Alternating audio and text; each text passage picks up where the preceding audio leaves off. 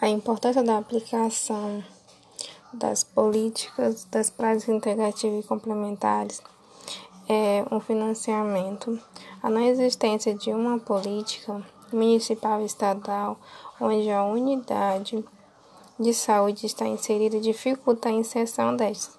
A capacitação de profissionais também é importante pelo meio em que, que o profissional vai estar adequado para poder inserir essas implementações na saúde.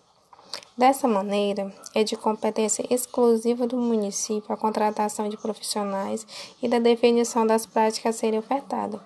Mesmo com todo o avanço na última década, continua sendo condições fundamental para sua efetividade, implantação e estímulo nos territórios e espaços do fortalecimento do